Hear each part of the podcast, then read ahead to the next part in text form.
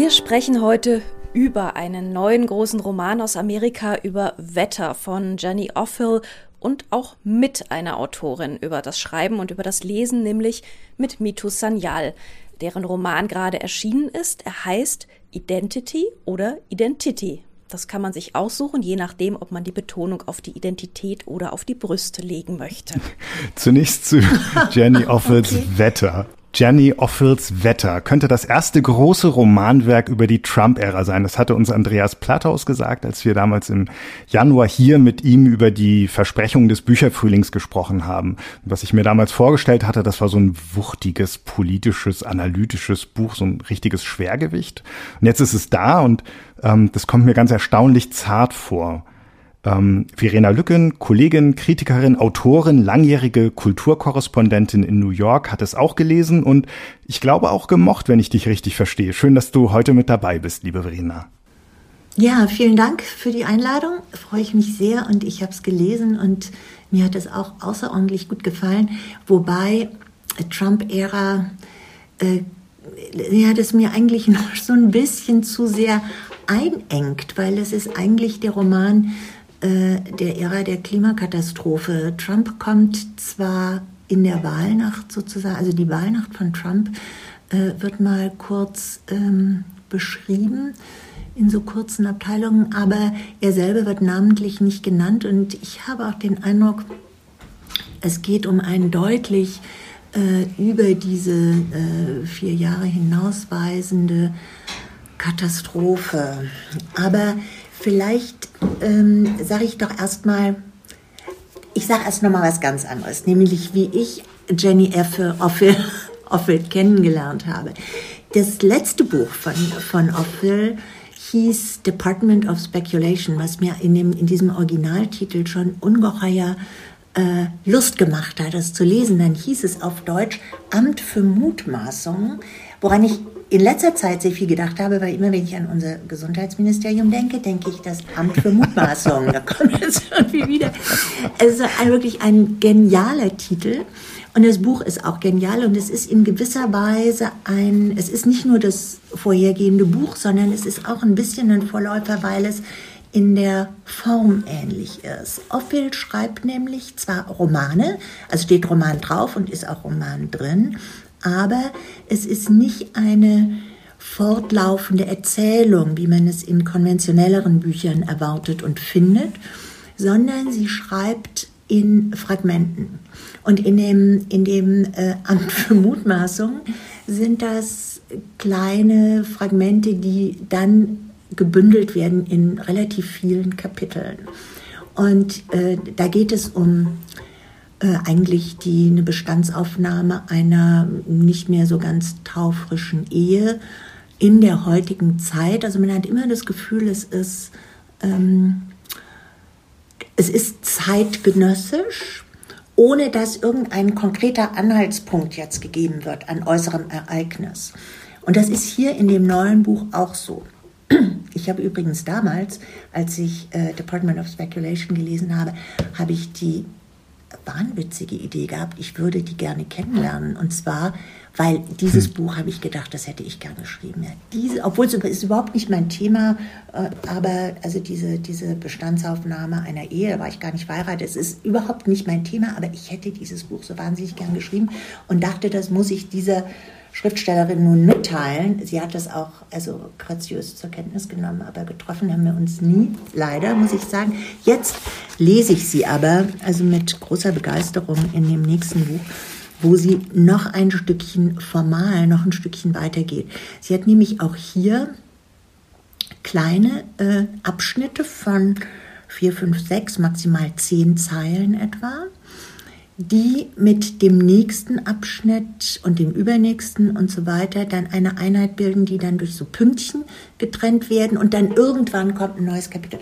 Ich sage das jetzt so ein bisschen pedantisch, ähm, nicht weil ich denke, dass Pedanterie eine gute äh, literaturkritische äh, Einheit wäre, aber nur um den Eindruck zu geben von diesem Buch, dass sich eben auch typografisch und äh, formal auf der Seite äh, anders präsentiert als so ein, sag mal in Anführungszeichen, normaler Roman. Es gibt dann auch noch Kästchen und es gibt Kursiv Kursivierungen. Das sind dann teilweise Zitate, meistens sind es Zitate, teilweise werden aber die Zitate dann ohne dass es im Text ausgewiesen wird, am Ende als Anmerkung, ist ja auch ungewöhnlich für einen Roman eigentlich mit Anmerkungen zu arbeiten, äh, dann irgendwie die Quelle angegeben. Und es gibt ganz am Ende äh, nochmal einen Hinweis auf eine Website. Das ist eine Website, die hat die, die Ophil selber eingerichtet, wo eben verschiedene Institutionen und, und, und Networks, die für den Klimaschutz arbeiten, aufgeführt werden. Also Extension Rebellion zum Beispiel oder Transformation Cities oder wie auch immer. Und da kann man sich dann informieren, wie man was gegen den Klimawandel tun kann. Denn das ist eigentlich so ein unter, ja, überliegendes, unterliegendes Thema. Das klingt jetzt so, als sei das alles wahnsinnig ernst, aber ist es natürlich auch. Es ist aber gleichzeitig auch wahnsinnig komisch. Ich würde gerne mal, wenn ich das darf, weiß ich gar nicht, darf ich, darf ich was vorlesen? So ein kleines? Na, ich denke schon, gerne. Ja? Okay.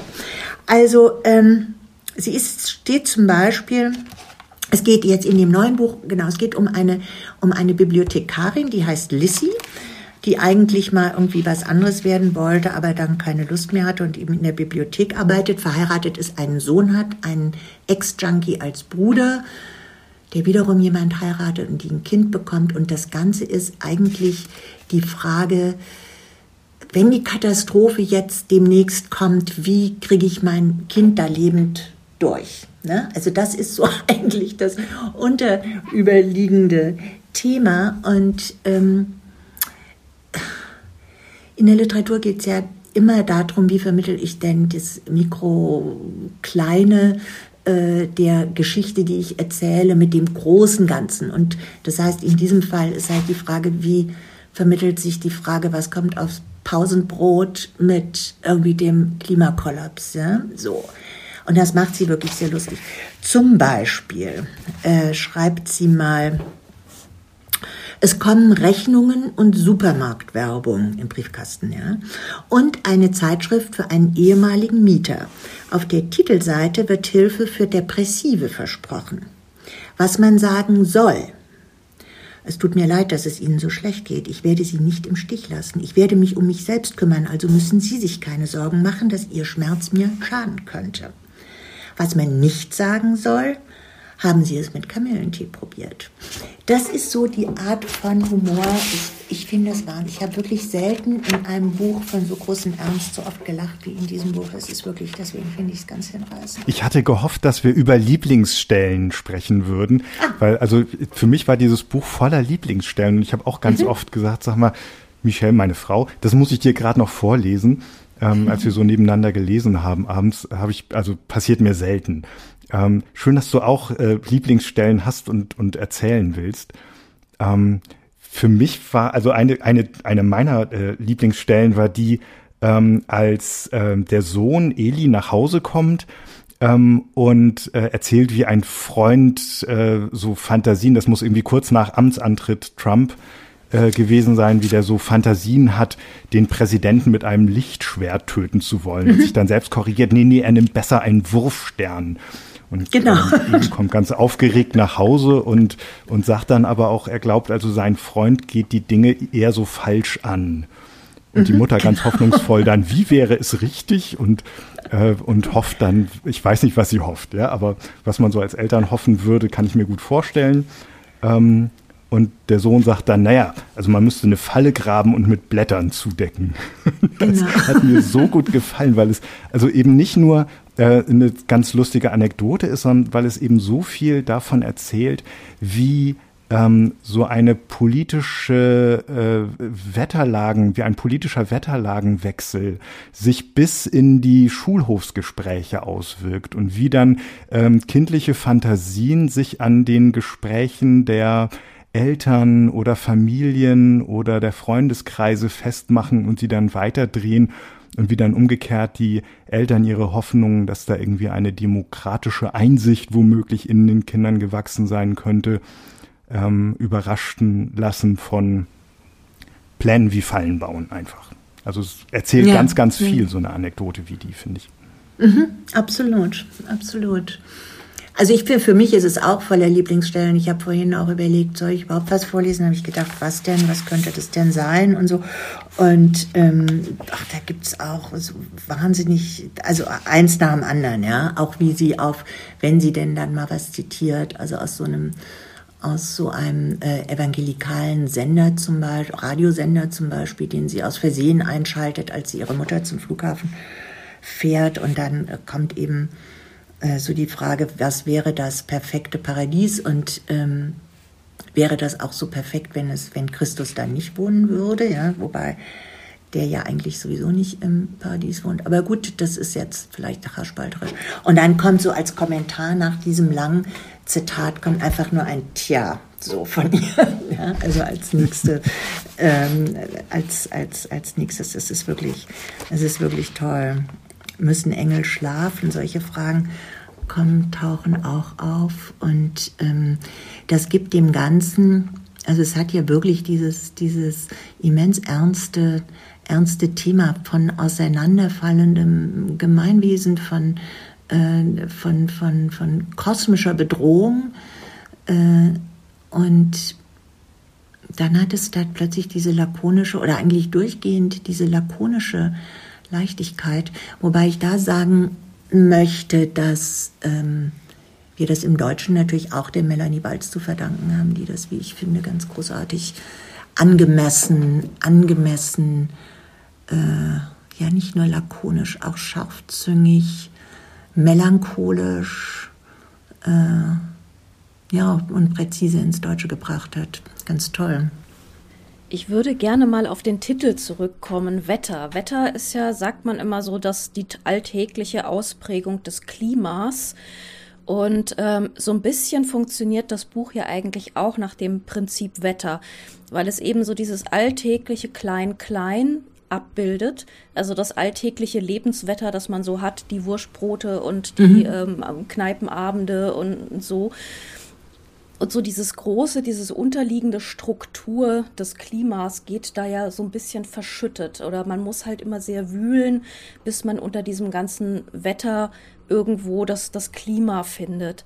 Und ähm, ich finde das irgendwie so ganz gut erzählerisch abgebildet, dass sie eben ähm, wirklich das Buch mit diesen ganzen Kleinigkeiten und, und dem, was im Leben einen halt so anweht und äh, ohne dass man so die großen Themen, die, die spürt man immer raus.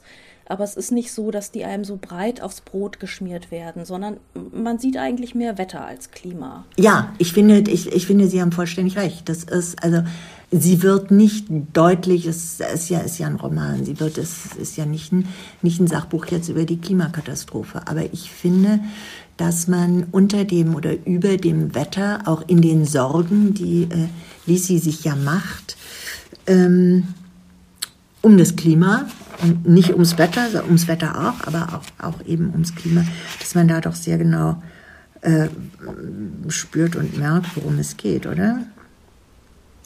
Ja, aber ebenso sehr, sehr subkutan. Mhm, also, absolut, absolut. Also auch die, äh, Lizzie muss ja dann ähm, auf der Handlungsebene ähm, wird ja dann Fragebeantworterin ihrer ehemaligen Doktormutter Sylvia, die einen äh, Podcast hat und sehr viele Höreranfragen bekommt. Ähm, und da gibt's ja eben, und sie hält Vorträge und, und, und da wird diese Lissy ja dann eben so, so die Briefkastentante mehr oder mhm, minder. Genau. Und äh, muss ja sehr, sehr viele äh, Fragen beantworten von, von Leuten, die keine Lust mehr haben, äh, sich Geschichten über Gletscher anzuhören mhm, und so. Genau. Und aber auch das ist eigentlich sehr, sehr dezent. Also das ist so ein Thema, das zieht sich auch immer wieder durch. Es gibt auch immer wieder mal so Fragen, die beantwortet werden und die, die als Beispiele gezeigt werden. Aber es ist nie so richtig plakativ. Aber habe ich das überlesen? Ich glaube, es gibt kein einziges, keine einzige ihrer Antworten auf diese E-Mails, oder? Ich glaube doch am Anfang mal Da gibt's mal zwei Beispiele vom Anfang, als sie noch ganz, ganz toll geantwortet hatten, sich Mühe gegeben hat. Und dann irgendwann wurde sie immer schlampiger in ihren Antworten und dann sagt eben Lizzie, also sie braucht, Silvia braucht anscheinend wirklich Hilfe beim Beantworten. Nee, nee ich meine, genau, aber ich meine, das, das, das ist klar von Silvia, ja, aber von, von Lizzie, wir sehen nie, Stimmt. sie bei der Arbeit, also sozusagen bei der Arbeit für, für Silvia. Wir sehen sie mal in der Bibliothek oder ja, sind mal dabei, wenn sie in der Bibliothek irgendwas macht, aber wenn sie wir wissen nicht, wie sie eigentlich diese Fragen beantwortet. Was natürlich auch eine Technik ist, ähm, sich dieses Thema als, ausges als, als ausgesprochenes Thema irgendwie aus dem Buch auszuhalten. Ja. Ja, man sieht sie auch nie eigentlich wirklich recherchieren. Deswegen ähm, kriegt man auch keine, eigentlich keine Sachinformationen oder Zahlen oder ähnliches. Ne? Mhm, genau. Lizzie ist eine wilde Bibliothekarin, wie sie selbst von sich sagt. Wild, weil sie eben keine gelernte Bibliothekarin ist.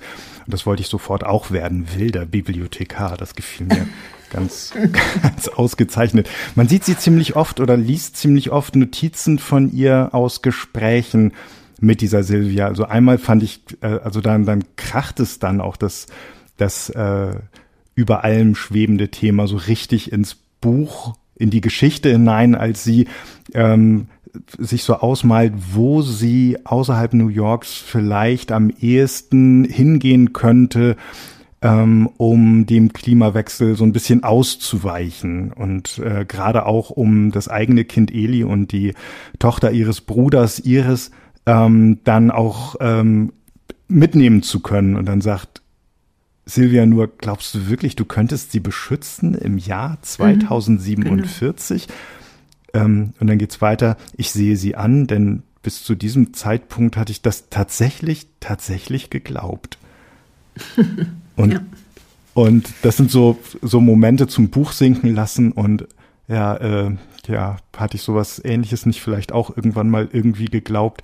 Und dann glaubt Silvia das nämlich selbst auch, weil sie auch einen Fluchtplan entwickelt und auf einmal nicht mehr da ist. Also die hört dann offenbar mit ihrem Podcast, der diesen tollen Namen Komme, was wolle trägt, auf und äh, entwickelt den Plan, sich an einen, an den dunkelsten Ort Amerikas zurückzuziehen, einen Wohnwagen zu kaufen, irgendwo in Nevada ähm, da war sie mal mit einem Typen, der Hobbyastronom war und die Windradgalaxie gesehen hat oder irgendwie sowas. Dann ist ihr Telefon auch abgemeldet auf einmal und sie ist weg. Und ja. das finde ich auch einen unglaublichen Moment in dem Buch. Stimmt. Dass die Frau, an der sich Lizzie ja auch irgendwie so ein bisschen ausrichtet die ganze Zeit, die ihr auch Halt gibt und, und die sie dann auch ideell begleitet, dass die auf einmal irgendwie äh, keinen Anschluss, nein, keine Nummer mehr unter diesem Anschluss. Mhm. Oder wie sagt man, hat. Auf Kein Anschluss unter dieser Nummer mhm. umgekehrt. Mhm. Sagt man das, ja. Naja. Ja, ich bin mal gespannt, wie das, äh, wie das ankommt. Also in, äh, hier bei den deutschen Lesern. Ich hoffe natürlich auf große Resonanz. Wie war die Resonanz denn in Amerika? Äh, sehr, sehr positiv, aber nicht, äh, nicht uneingeschränkt. Was mich so ein bisschen, ich habe vorhin noch mal was gelesen. Das war jetzt eigentlich nicht Amerika, sondern eher, eher England in, äh, in, in der London Review of Books. Da gab es so einige Einwände, die ich aber alle nicht so richtig begriffen habe. Also im Sinne einer, also dass, dass die Form letztlich nicht hält und dass es zu unbestimmt bleibt. Also alles das, was wir so toll finden, fand der, mhm. fand der jetzt nicht so toll. Na, Leerstellen muss man aushalten können mm, bei dem mhm. Buch. Ja, das absolut, absolut ich finde, dass ähm, diese Leerstellen sind ja genau die, die quasi im Leser zum eigenen Denken bleiben. Das finde ich immer angenehm, wenn ein Buch ähm, diese Möglichkeit offen hält, ja, dass man auch eigenen Gedanken fassen kann zu dem, was man da liest. Und, äh, oder eben lachen. Ich finde ich jetzt auch nicht die, äh, die schlechteste Qualität dieses Buches, dass eben wirklich, also als so ein so ein Lachen, in dem man merkt, dass man was begreift. Ja? So wie Fridjof das vorhin gesagt hat, mit dem, wenn die, wenn die Kinder äh, Mordpläne schmieden gegen den Präsidenten. Ja, das ist ja an sich jetzt erst einmal nicht so lustig. Aber äh, wie es dann eben geschrieben ist, ist es doch lustig und man lernt auch was bei. Ich bin mir die ganze Zeit auch nicht, also man, man will dieses Buch ja irgendwie kategorisieren, wie wir Kritiker alle Bücher auch so ein bisschen kategorisieren wollen und es sperrt sich dann dagegen. Also das hatten wir vorhin bei der, bei der Trump- oder Klima-Kontroverse. Ähm, was ist eigentlich das Thema des Buches? Man könnte auch sagen, das Thema des Buches ist, wie sich solche ähm, politischen oder gesellschaftlichen Anspannungen dann ins Privatleben fortsetzen und übertragen oder so. Ähm, in der in der Familie, also wachsen dann ja auch die Spannungen ähm, und schließlich kommt so weit, dass ihr Mann Ben sagt, ich fahre jetzt mal für drei Wochen mit unserem Sohn alleine weg. Du kannst gerne mitkommen, aber also zu, zu meiner Familie, du kannst gerne mitkommen, aber wir fahren auf jeden Fall und dann fahren die alleine weg. Und dann ähm, geht Lizzie, bleibt zu Hause, geht öfter mal wieder in die Kneipe, in der sie früher gekellnert hat ähm, und lernt da jemanden kennen, einen Will, und äh, malt sich dann so aus, wie das wäre, jetzt mit dem irgendwie was anzufangen. Und dann gibt es eine Freundin, die sagt, na klar, na klar, mal los, mach. Ähm, und sie selbst ertappt sich dann bei dem Gedanken, ähm, dass sie ähm, ja von ihrem Ben so sehr damit rechnen kann, dass er nachsichtig ist mit ihr und dass sie Jahrzehnte brauchen wird oder so, ich habe die Stelle gerade nicht mehr ganz im Kopf, Jahrzehnte brauchen wird, bis sie bei irgendjemandem anderen auf eine ähnliche Nachsicht hoffen mhm. kann. Und das fand ich, das fand ich irgendwie total, total rührend und schön. Und dann sagt sie von sich selbst, ich bin ja irgendwie eine, die ganz viel redet und dann auch sehr schwer nur ins Handeln kommt. Und auch das ist so ein Punkt, an dem, ähm, an dem das Buch sich so, so nahtlos überträgt in äh, die eigenen äh, Arten mit so übergroßen Themen umzugehen. In meine, zumindest meine eigenen Art, mm, mit so mhm. übergroßen mm. Themen umzugehen.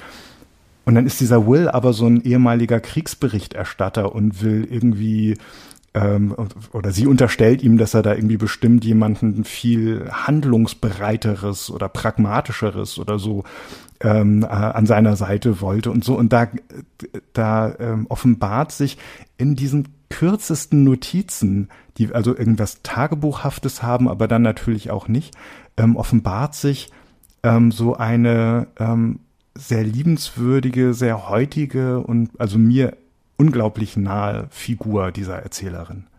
Ja, absolut. Es ist ja, also sie fragt sich ja auch, dass eigentlich der, dass der ganze Roman fragt, äh, angesichts der Katastrophe handeln oder nicht handeln. Ja, das ist eigentlich, das ist ja die ihre große Frage. Ja, soll ich was tun? Wenn ja, was? Das ist natürlich die nächste Frage. Aber vielleicht ist auch besser stillhalten und gar nichts tun. Ne? Es gibt ja diese Stelle, wo sie dann mit Ben so eine ähm, so eine so eine Bürgerinitiative oder so da mal hingeht, die irgendwas Gutes tun will. Und sie sagt, ähm, wie kommt es das eigentlich, dass wenn ich diese ganzen Menschen, die Gutes tun wollen, hier sehe, dass das mir so peinlich ist. Das war jetzt so eine Stelle, wo ich dachte, genau, wieso ist einem das eigentlich immer so peinlich? Ja? Und diese Peinlichkeit hat natürlich damit zu tun, mit der Sinnlosigkeit dieses äh, Gutes tun wollen, angesichts der großen äh, äh, drohenden Katastrophe und dass einem alles zu klein vorkommt und man dann denkt, irgendwie, vielleicht ist nichts tun und einfach stillhalten und möglichst natürlich auch keinen, äh, keinen äh, Fußabdruck hinterlassen. Vielleicht ist das die bessere Lösung, ja. Also äh, ich, mir ist sie auch sehr, mir ist sie auch sehr nah, diese, diese Figur oder sehr äh, ja. Ich würde gerne noch mal die Schubladen rausholen. Ähm, man kennt ja die meisten amerikanischen Romane, die sind immer sehr dick und es wird dann auch noch das Leben der Cousine des Briefträgers erzählt, mindestens. Und ähm, das ist ja eigentlich wirklich so der Gegenentwurf. Also weniger geht ja dann fast gar nicht mhm, mehr. Und genau. äh, es ist auch, wird auch ganz wenig beschrieben und ähm, immer nur so mit ganz, ganz luftig hinskizziert.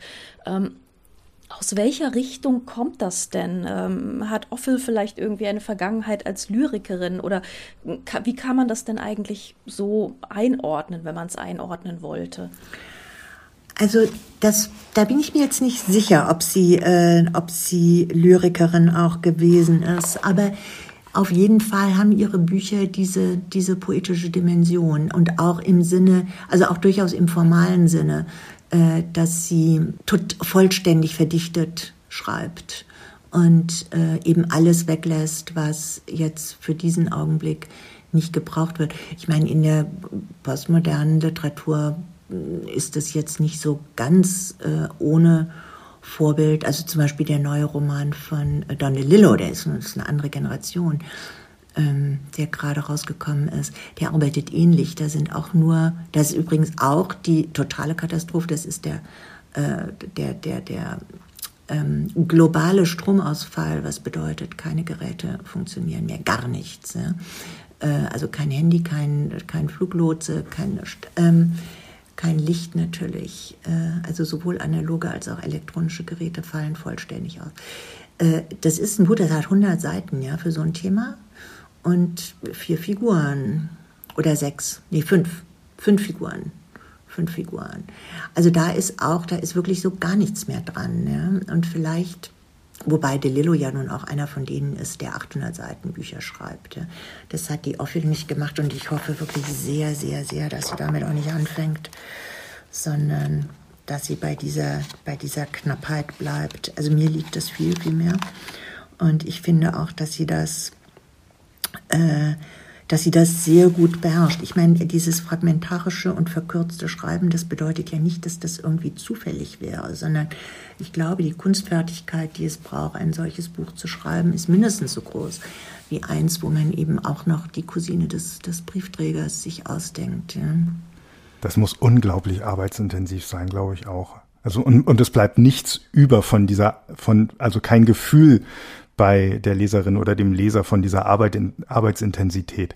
Aber ich, ich glaube auch, das wirkt so, ähm, so dahingesagt oder geworfen oder so und es trotzdem fügt sich so gut ineinander. Ähm, und ich glaube, also der Großteil dieser Arbeit ist eigentlich, liegt eigentlich darin, genau abschätzen zu können, was man dem Leser zutrauen kann oder der Leserin. Also wie weit eigentlich, wie, wie viel an Andeutung und Skizze man machen muss, um den Rest dann der Lektüre überlassen zu können.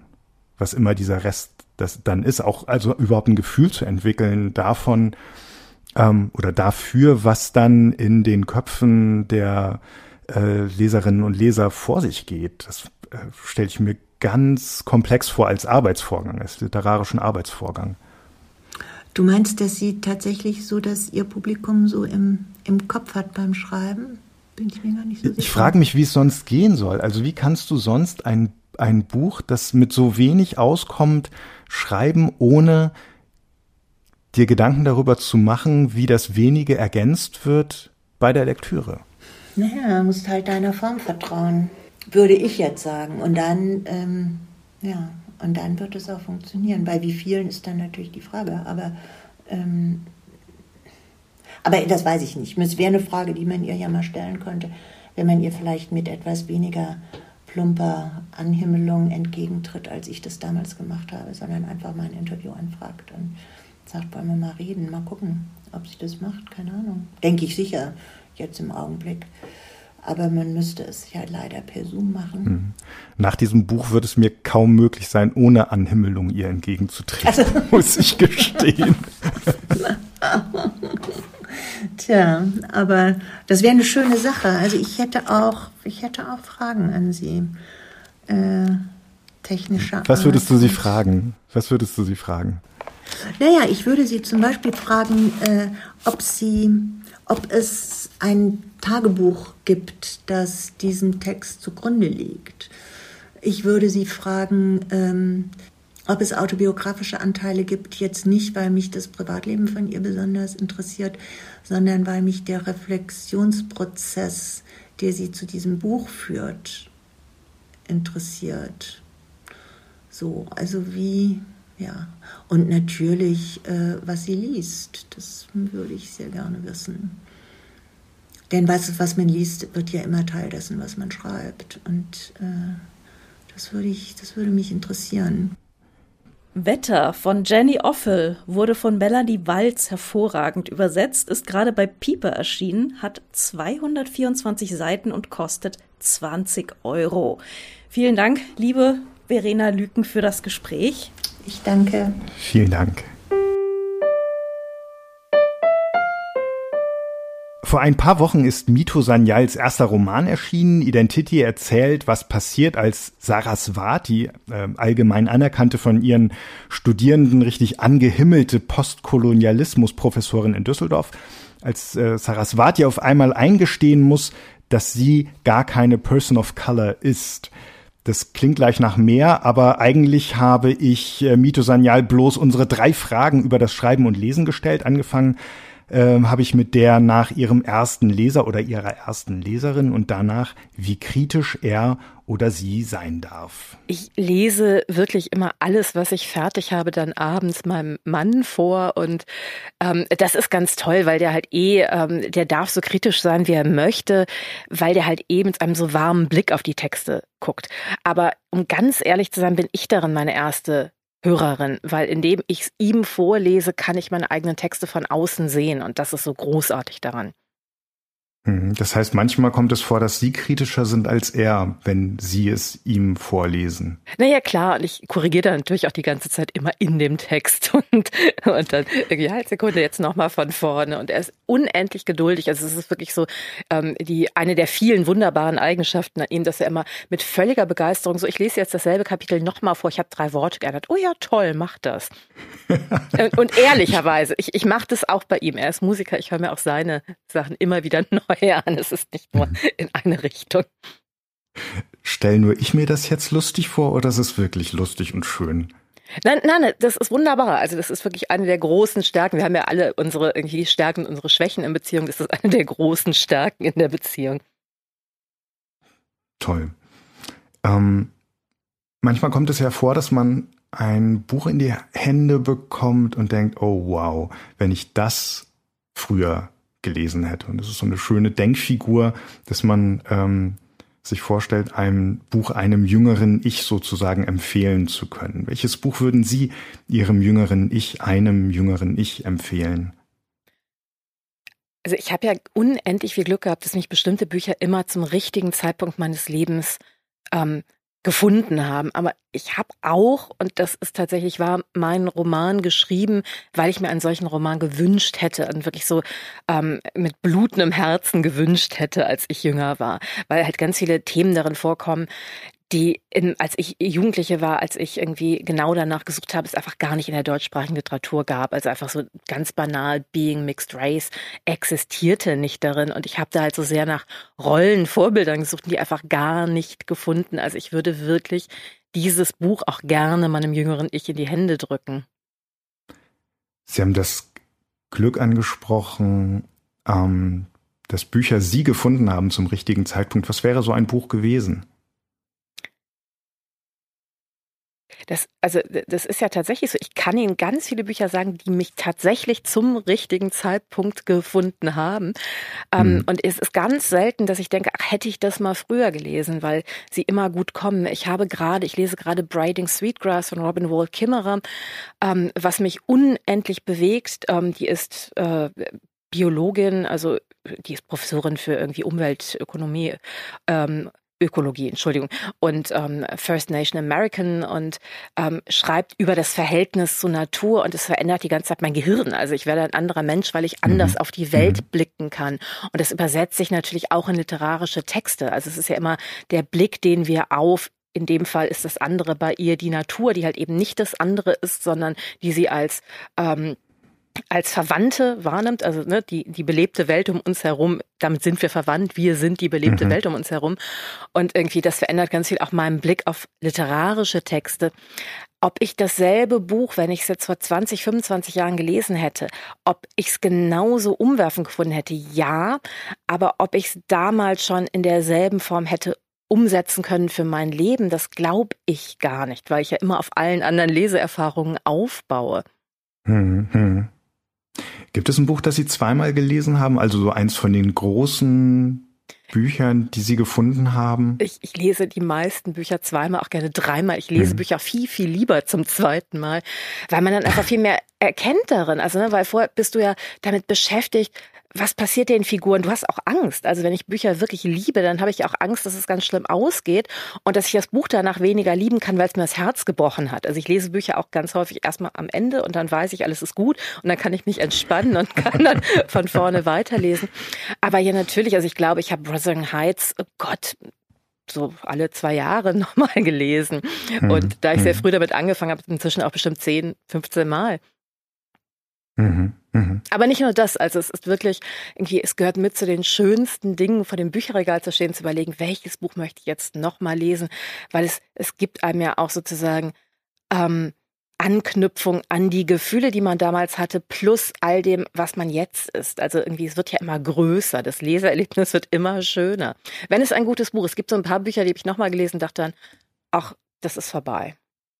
Mhm, mhm. Im Glücksfall ist dann beides Wohltun, zu sehen, wie sehr man sich entwickelt hat oder wie der Abstand ist zu dem damals lesenden Ich und wo die Gemeinsamkeiten immer noch bestehen.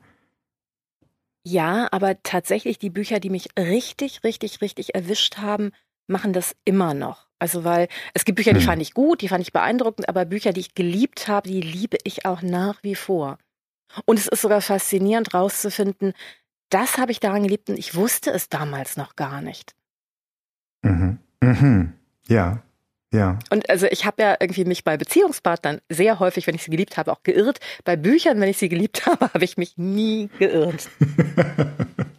und sie sind immer noch da. ähm, sie hatten jetzt gerade ein Buch, das sozusagen Ihren Blick auf die Welt verändert, genannt, das Sie gerade erst lesen. Ähm, ist es so eins der großen Blicke auf die Welt Veränderungsbücher oder auch Blicke auf sich selbst Veränderungsbücher? Das gibt es ja auch. Oder gibt es noch eins, wo Sie sagen würden, das war wirklich eins, das habe ich dann wieder zugemacht und nichts war wie vorher? Es, es gibt unendlich viele davon. Also das ist tatsächlich, Bücher gehören zu den Dingen in meinem Leben, die am meisten meinen Blick auf die Welt verändert haben. Und zwar interessanterweise eben nicht nur die großen Romane, also auch zwischendurch. Also ich habe für einen Podcast bin ich mal gefragt worden, ich sollte meine so und so viele Lieblingsbücher und dann habe ich eins, da ging es um irgendwie Stopp, die irgendwie enden, die Umkehrung des Alterungsprozesses. Das habe ich gelesen, nachdem meine Mutter gestorben ist. Und es hat auch wirklich damals den Blick auf die Welt verändert. Und das habe ich so unglaublich getröstet, weil es, es hatte die Prämisse, mhm. man kann 180 Jahre alt werden, wenn man nur die richtige Nahrung isst. Und das war wirklich so eines dieser Bücher, das mir durch diese Trauer geholfen hat. Und irgendwie, mhm. nein, du musst nicht sterben, alles wird gut, du musst jetzt nur ab jetzt dich immer basisch ernähren.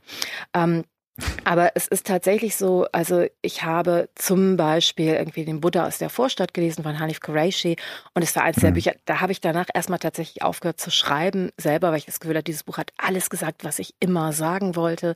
Es ist ähm, das, der erste Roman mit einem Mixed Race Ich-Erzähler, weil vorher gab es einfach nicht die Vorstellung, dass diese Figuren was zu sagen haben, sondern es waren so die mhm. Ausnahmen und dann sind die halt irgendwann gestorben, tragisch oder verrückt geworden oder so. Ähm, sehr, sehr wichtig sind für mich äh, die Bücher von Mira Sayal. Das ist, die, die heißt zufällig so ähnlich wie ich, ist wirklich eine andere Person. Es ist eine ganz große, wichtige in, äh, indisch-englische Autorin, die in England zum Beispiel im Schulunterricht auch unterrichtet wird und in Deutschland einfach gar nicht bekannt ist, was ich nicht verstehen kann. Und bei ihr ist halt das Besondere, sie ist Comedian, irgendwie sehr, sehr berühmt als Comedian und sie ist halt sehr, sehr berühmt als Autorin, also als Romanautorin. Und diese mhm. Verbindung von beidem und wie sie das in ihren Büchern macht, ist einfach etwas, was mich immer wieder, und ich kann die wirklich immer wieder lesen und ich finde sie auch immer noch wirklich lustig und, und unglaublich bewegend, die Bücher. Mhm. Aber auch Sachbücher, also ich kann mich daran erinnern, als ich das erste Mal ähm, nicht ich gelesen habe von Christina von Braun, irgendwie dachte ich so, ja, das, das ist es irgendwie. Das, das Buch hat mir jetzt die Welt erklärt. Und ich habe es da auch mit mir rumgetragen. Und es war ein sehr schweres Buch. Also es war immer viel Arbeit, das immer mit sich zu haben. Und es war ganz toll. Also es war so, ich glaube, ein Jahr lang irgendwie nur mit Christina von Braun unterwegs gewesen.